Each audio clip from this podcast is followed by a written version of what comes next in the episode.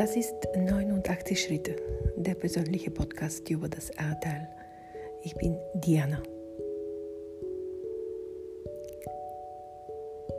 In neunundachtzig Schritte spreche ich mit Menschen aus dem Ahrtal, die die Flutkatastrophe erlebt haben, so wie ich. Eine Katastrophe kann uns taub machen und stumm machen, kann aber auch Kräfte entfalten. Wir wissen einfach nicht, was in uns berührt und bewegt wird. Und wir wissen auch nicht, welche Schritte wir machen sollen oder ich machen soll, damit ich zu einem anderen Zustand komme. Genau diese Beobachtung, wo bin ich jetzt, was passiert mit mir, ist ganz wichtig. Und dieses Teilen von Erfahrungen kann helfen. Mir selbst hilft mir sehr. Vielleicht auch euch und dir, vielleicht in einer anderen Situation. Vielleicht einfach die Beobachtung, es geht weiter und die Frage, wie und wo bin ich jetzt? Und diese Frage jetzt. Es geht nicht immer darum, die Erfahrungen zu wiederholen und sich immer an das Gleiche zu erinnern. Sowieso bewegt sich immer die Erinnerung, sie bleibt nie statisch. Es geht um die Möglichkeit, das Erlebte zu integrieren, damit zu leben und das zu sehen als Teil meines Lebens, nicht als etwas, was zum Leben nicht gehört.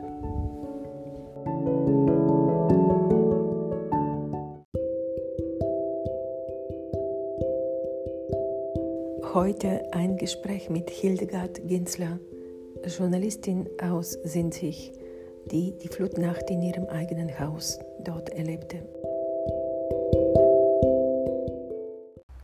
Ja, ich, ich finde es interessant, ob ähm, jetzt, jetzt ist mir diese Frage gekommen, ähm, waren Sie in Ihrem Leben bis jetzt in dieser Kategorie Betroffene? Nein, noch nie. Und das ist mir auch zum Bewusstsein gekommen, dass diese Art Katastrophen eigentlich immer weit weg waren. So Naturkatastrophen, aber auch Krieg. Und ähm, ich dachte, es ist eine Art von Gerechtigkeit, dass es auch mal ähm, im, äh, im Kern von Europa, in, in, in ruhigen Gefilden uns mal trifft. Eine Art von Gerechtigkeit, wie meinen Sie das? Ja. Wir, wir leben ja in einem der reichsten Länder der Welt und ähm, das ist schon eine Art Ungerechtigkeit. Wir werden da hereingeboren, ohne etwas dazu getan zu haben. Wir haben ein funktionierendes Gesundheitssystem, wir leben in einer Demokratie, äh, wo also wir nicht durch Willkür von oben geknechtet werden. Und ähm, normalerweise sind die großen Naturkatastrophen, Vulkanausbrüche, Überschwemmungen, Erdbeben äh, in Lateinamerika, in Indien, in Afrika, ähm, Indonesien, aber nicht hier. Und ähm, ja, so ein bisschen finde ich schon, dass das eine, ja, es ist ja kein Plan dahinter, aber vom Empfinden, dass es äh, irgendwie Eine, eine ausgleichende Gerechtigkeit äh, ist. Also wie kann man, es wurde einem klar, wie kann man erwarten, äh, dass das immer so weitergeht. Und noch mit der Flut haben wir eine Katastrophe Deluxe äh, gelebt. Wir hatten immer zu essen, wir hatten immer genug anzuziehen, weil uns Freunde äh, alles geschenkt haben oder Helfer von fernher, Leute haben gesammelt, also wir haben äh, keine körperliche Not äh, gelitten, bis, ja, bis halt auf den Schock, der auch körperliche Auswirkungen zeitigt. Interessant, Katastrophe Deluxe. Ja, wenn ich denke, ich, ich würde in, ähm, in einem Land leben, wo meine Kinder Zwangsarbeiter wären schon, weil die Familie Schulden hat und deswegen muss ich die Kinder von der Schule nehmen und sie müssen irgendwelche Ziegel aufschichten und nicht mal diese Verträge werden eingehalten. Die Kinder, die ganze Familie hat eigentlich nie richtig satt zu essen. Sie wohnen in keinem, sie haben keine Bleibe, wo sie richtig geschützt sind vor den Temperaturen und auch nicht genug Platz, um Intimsphäre zu haben, um ähm, ja, lernen zu können, kreativ zu sein und so weiter. Dann, das, hat, das hatten wir die ganze Zeit gehabt. Führen Sie solche Gespräche mit Ihrer Familie, weil ich fand das sehr interessant mit dieser ausgleichenden Gerechtigkeit. Also überhaupt so die Katastrophe zu sehen, von dieser, können Sie in der Familie darüber sprechen oder wie empfinden die anderen das? Ich, äh, ich äußere das nur ähm, bei Menschen, die ich entweder so weit kenne, dass ich äh, weiß, sie, sie denken auch differenziert und ähm, sind sich bewusst darüber, dass man ähm, auch wieder streitende Empfindungen haben kann. Natürlich habe ich auch, ähm, habe ich auch gelitten unter der Situation in unterschiedlichster Weise, aber diese, ähm, diese Gedanken kamen mir sehr schnell, muss ich sagen. Und als allererster Gedanke kam mir, als ich das ganze Wasser am anderen Morgen, auch, auch in der Nacht schon, aber dann am anderen Morgen sah, äh, da, war, da waren zwei äh, Dinge sofort da. Zuerst ein, ein wahnsinniges Erstaunen, also äh, ein unglaubliches Staunen. Das, der Schreck war da in dem Moment gar nicht so da. Schreck war in der Nacht. Und dann wurde mir aber schon darüber klar, dass das äh, jetzt äh, für uns ein Desaster bedeutet und für alle Menschen drumherum natürlich. Und dann dachte ich, jetzt musst du mal überlegen, ob du schon mal was Schlimmeres erlebt hast, dann könntest du das relativieren. Und da ist mir, sind mir zwei schlimmere Dinge eingefallen. Einmal, als ich mir äh, schreckliche Sorgen um einen meiner Söhne gemacht habe und ähm, schlimmer Liebeskummer. War schlimmer als das. Das hat mir dann geholfen in dem ersten Moment. Später äh, bin ich dann nicht mehr drauf zurückgekommen. Ja, ganz spannend. Wenn Sie jetzt Ihre Nachbarschaft sehen, wie ist jetzt die Stimmung? Fast ein Jahr eigentlich nach der Flut. Ja, ja, in der ersten Zeit nach der Flut, da, äh, da waren wir alle so froh, dass wir am Leben waren und die anderen auch. Da ist man sich so um den Hals gefallen und Leute, die man eigentlich kaum kannte oder nur gegrüßt hat, die kennt man jetzt alle mit Vornamen und weiß ganz viel über die und hat sich Sachen ausgeliehen und äh, war also auf einmal eine, eine viel größere ähm, eine Verbundenheit da und ich hatte direkt Angst, dass, dass das, was ja schön war, dass das äh, auch ganz schnell wieder weggehen würde. Und das ist zum Teil so, aber zum Teil ist es auch geblieben. Also jetzt grüßt man sich mit viel mehr Nachbarn, man bleibt bei viel mehr unterschiedlichen Leuten stehen und fragt, wie es geht oder bringt mal was vorbei, ruft sich was Freundliches zu. Also da ist, das ist ähm, nicht ganz, hat sich nicht ganz aufgelöst. Und bei Ihnen selbst äh, haben, mit Sicherheit haben sich die Fragen verändert, die Sie sich stellen nach der Flut, aber was ist jetzt, was Sie beschäftigt zum Beispiel als Frage oder als was bei Ihnen so schwingt? Ja, das, also was mich jetzt, ähm, was mir jetzt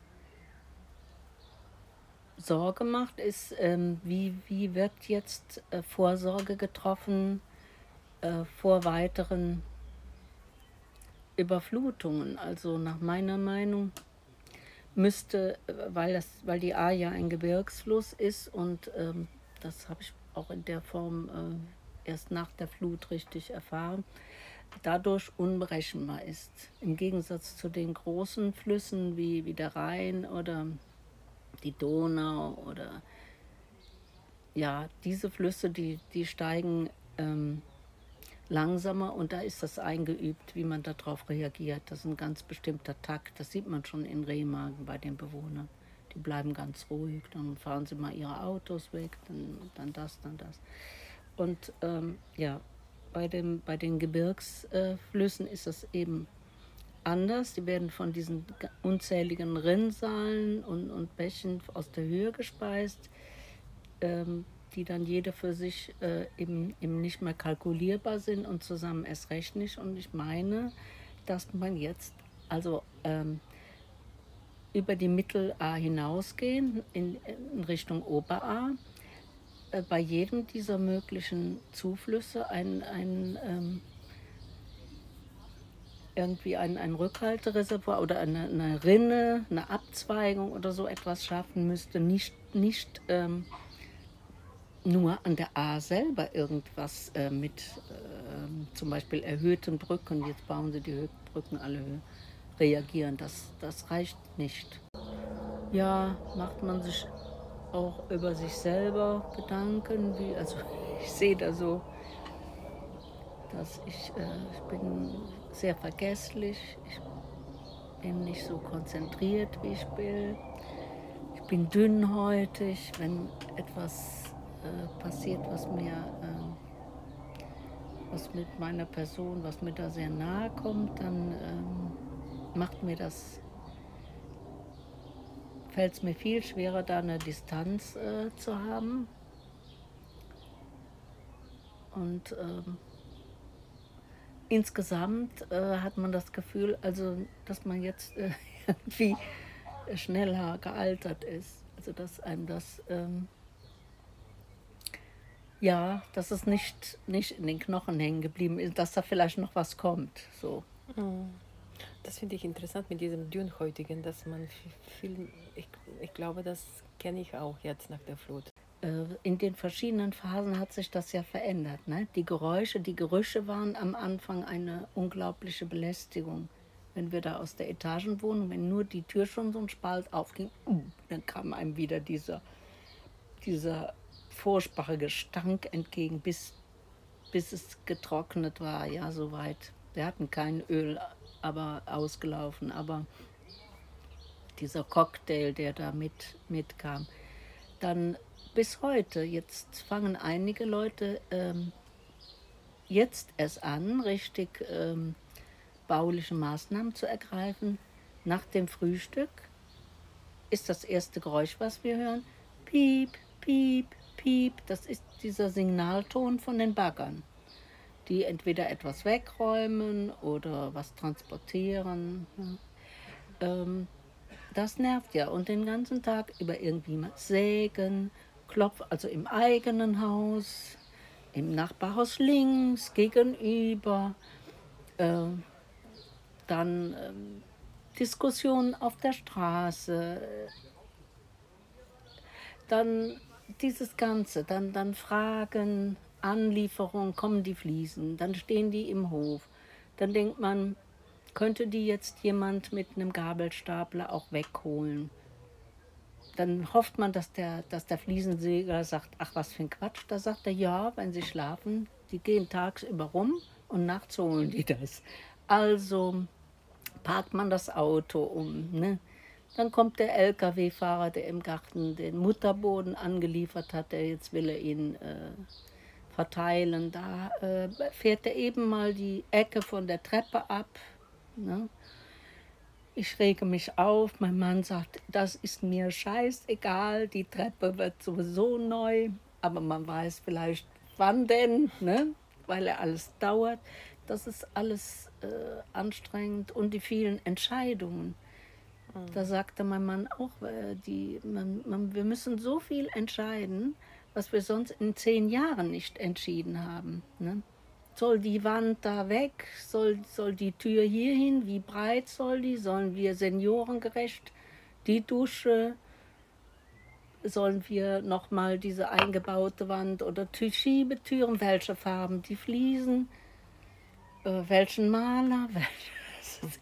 Immer weiter. Ne? Das ist, ist ja bei jedem so. und ähm, bei manchen ganz äh, schlimm, die eben noch darauf warten, ob sie überhaupt ihr Haus wieder aufbauen können. Da will man auch nicht klagen, aber äh, wenn, wenn jemand kommt und unbefangen sagt, na, ist alles wieder gut, dann möchte man manchmal gar nichts sagen. Ne? Das hatte ich auch so Tage, da wollte ich nur mit Betroffenen zusammen sein. Mhm. Konnte ich keinen anderen irgendwie ertragen.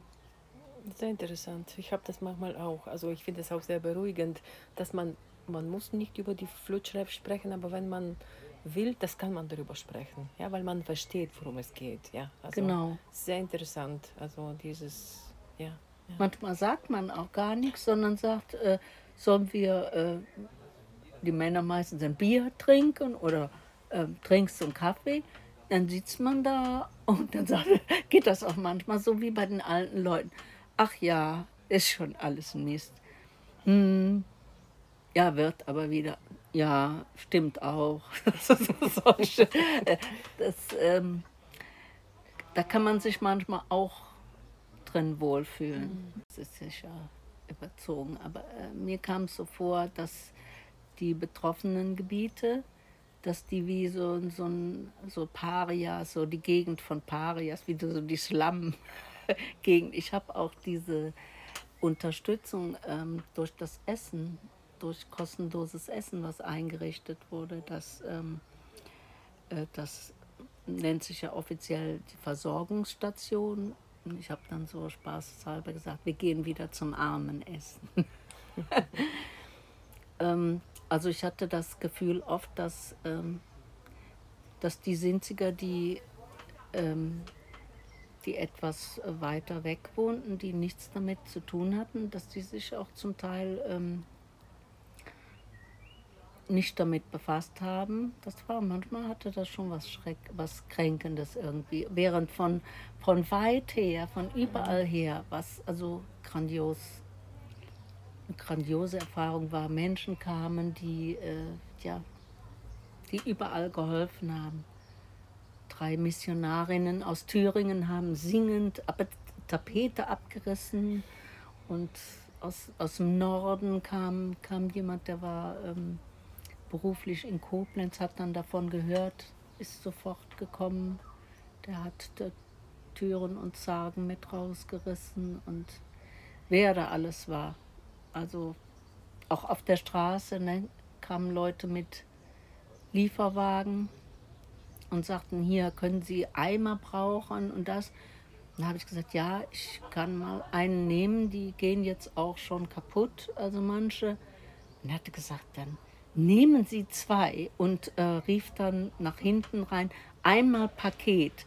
Und dann wurde einem etwas zusammengestellt, weil die besser wussten, Was? was man braucht, als man, man selber. Mhm. Weil man ja noch mit dem Bewusstsein von vorher, dass mhm. man nichts haben möchte, was einem nicht zusteht, dass mhm. man nichts verschwenden möchte, dass, äh, mhm. dass man ja. nicht anderen was wegnehmen will oder so. Mhm. Ja, das war, also das war mit das Tollste. Also das, Aber das, das war wie eine, einen Moment lang wie eine Utopie, die wahr wurde. Ne? Alle genau. Menschen werden Brüder, also... Unglaublich. Das war wirklich unglaublich, ja. Ich habe auch meine Hemmungen verloren. So, ich habe dann einfach einen Baggerführer angesprochen und habe gesagt, boah, ist das toll, was Sie machen. Und ähm, äh, ich bin Hilde. Und er sagte dann, ich bin Stefan. Ich sage, Stefan, es wäre irre gut, wenn du bei uns vielleicht auch noch was von dem Leben rausholen könntest. Also ich stand dann so neben mir und dachte, äh, ja, was für eine Hilde ist das denn jetzt? Ne? Das, ähm, aber ich war auch belustigt irgendwie. Ne?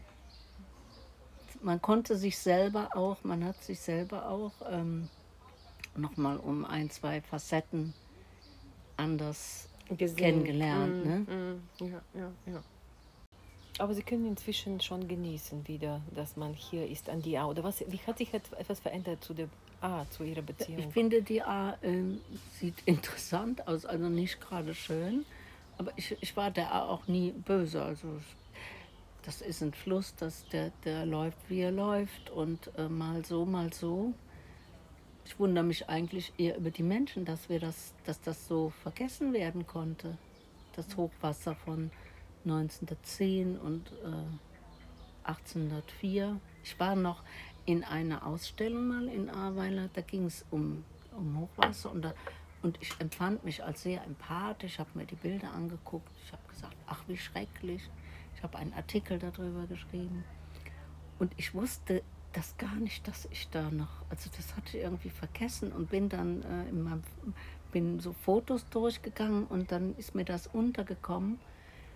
Dann habe ich die Bilder gesehen mit unglaublichem Entsetzen. Jetzt erst hatte ich verstanden, was das war. Mhm. Also das vorher war nur so ein Scheinverständnis von, äh, von außen.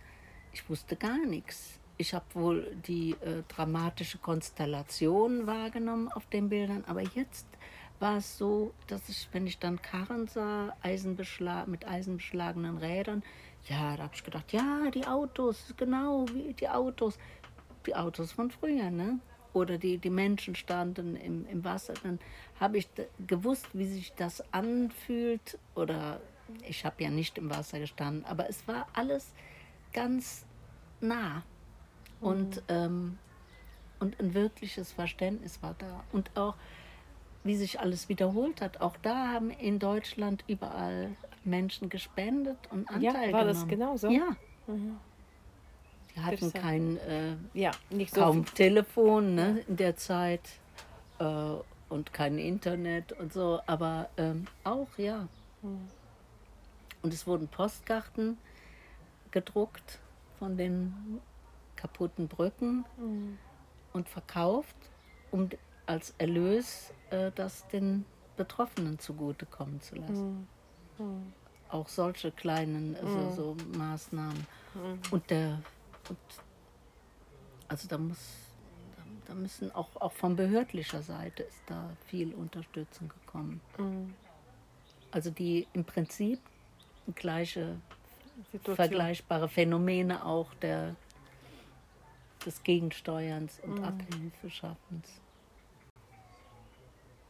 Was ich ja noch spannend fand, teils erschreckend, teils aber auch einfach wirklich sehr interessant war, was mit meinem Kopf passiert ist. Also ich habe da, ich hatte für mich schon mal so einen Begriff gefunden, Flut im Kopf. Also ich hatte an manchen Tagen, sind mir so alte Hits so durchs Hirn gerauscht. So, so old, Oldies, ne? Oder ähm, Stellen aus Büchern, ganz viele, aus ganz vielen verschiedenen Büchern. Oder Urlaubsorte, so. Das lief so ab, so automatisch. Und, ähm, oder wen ich alles gekannt habe in meinem Leben. Ganz merkwürdig, also als ob äh, das Hirn nochmal versucht, so ein Setup zu machen oder so. Was ist noch da? Ist das wichtig? Ist das interessant? Und auch Bibelzitate und so Sprüche, so jede Menge Sprüche. Langes Fädchen, faules so. Mädchen. Ja, Gold, äh, ja, wie, wie geht das da? Früher Vogel fängt den, den Wurm? Nein. Also jede Menge Sprichwörter, sprichwörtliche Redensarten und so. Und das hat mich dann teils amüsiert, ne? Da habe ich gedacht, ja, guck mal an, was für ein Zauber da oben los ist. Und das alles ohne Drogen, ne? So von der Flut ähm, aufgequirlt, ne? Das fand ich ähm, interessant. Und das habe ich aber auch eigentlich fast kaum jemandem erzählt, weil, äh, weil ich da schon fürchtete, dass die Leute... Äh, dass man dann gedacht hat, ja, ja, jetzt äh, hat sie wirklich einen größeren Schaden, als sie ihr selber bewusst ist. Ne? Aber das ist auch interessant, dass man tatsächlich nicht äh, alles erzählen will und möchte und kann.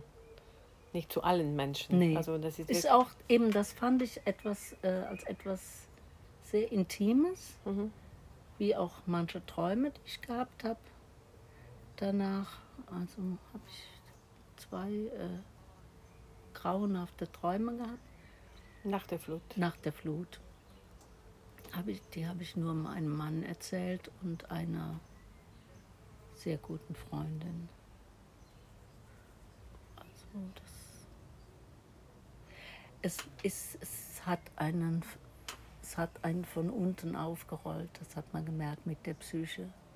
Es war vermutlich eben Todesangst da, ohne dass äh, man sich das äh, eingestanden hat. Und dann, wie, wie manchmal, nach, äh, wenn, wenn schwere Operationen sind, die Leute wachen auf den, aus der Narkose aus, dann ähm, haben die auch manchmal so Angstsituationen, äh, weil der Körper ist zwar betäubt, während operiert wird, aber er kriegt doch irgendwas Feinstoffliches mit oder so, ne?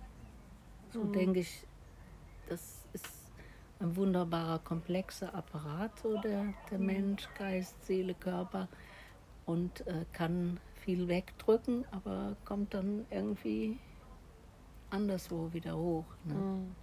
Alles versucht zu reparieren, auf, mhm. auf sehr unterschiedliche mhm. Art, ne? Also ja. Vielleicht kann man sagen, dass vielleicht viele Menschen, wenn ich jetzt über ihre und meine Erfahrung und andere sammle, dass man auf eine Art und Weise viel sensibler geworden ist in Bereiche, die man nicht kannte. Aber vielleicht wie weiß man noch nicht, wofür ist diese Sensibilität da. Manchmal denke ich auch, ist das, war die Flut jetzt eine Vorbereitung, dass man jetzt für eine neue Zeit, die beginnt, oder sollte man wach werden? Also wir versuchen immer, ich glaube, als Menschen Erklärungen zu finden. Es ja, ist, ja. Das ist nicht so einfach. Nee. Ich glaube auch, dass ich, ich könnte das mit Ja beantworten, dass das schon ähm, für etwas gut war, aber nicht, ich würde das niemals für eine größere Gruppe Menschen äh, sagen. Ich mhm. würde sagen, ich habe entdeckt äh, an, an mehreren Stellen, dass äh, ich daran äh, vielleicht wachsen kann in der einen oder anderen Beziehung. Also ich habe ja über manches gestaunt und äh, eine gewisse Selbsterkenntnis auch ähm, etwas, ja, dass man sich selber mehr zurücknimmt und was, was hilft in der Sicht, was mir, glaube ich, geholfen hat, waren so gütige Gedanken, ne? Also mhm. was eigentlich alle Religionen im Kern wollen, dass die Menschen friedlich miteinander leben, dass sie sich geduldig miteinander sind, dass sie sich helfen, dass Aussehen nicht wichtig ist und was einer erreicht, was, was man so an der Oberfläche sieht, sondern dass einfach jedes Leben seine Berechtigung hat und, und man das schützen und unterstützen soll, dass man das viel mehr machen soll, dass, dass dafür wahrscheinlich das Leben da ist, um mehr zu lieben und mehr zu helfen und äh, Gutes zu hinterlassen. Also das ist jetzt, war mir jetzt kein neuer Gedanke. Ich habe schon so, als mein Vater starb, habe ich so sehr stark empfunden, dass ähm, obwohl ich mich in meiner Jugend furchtbar ähm, geknechtet fühlte durch meinen autoritären Vater, dass ich äh, hinterher äh, gerührt war, wie viel Gutes er in die Welt gegeben hat. Das konnte ich auf einmal ganz klar sehen und, und dachte, ja, da, da muss er auch noch weiterarbeiten. Mhm. So. Und das muss ja jeder für sich irgendwie sehen. Also ähm, für manche ist das vielleicht ähm, zu viel, sich so, so Gedanken zu machen. Die sind vielleicht dann eher auf der, auf der tätigen Schiene. Ein Gespräch mit Hildegard Ginzler, Folge elf von dem Podcast neunundachtzig Schritte. Fast ein Jahr nach der Flutkatastrophe. Bleibt gesund und ich freue mich auf die nächste Folge.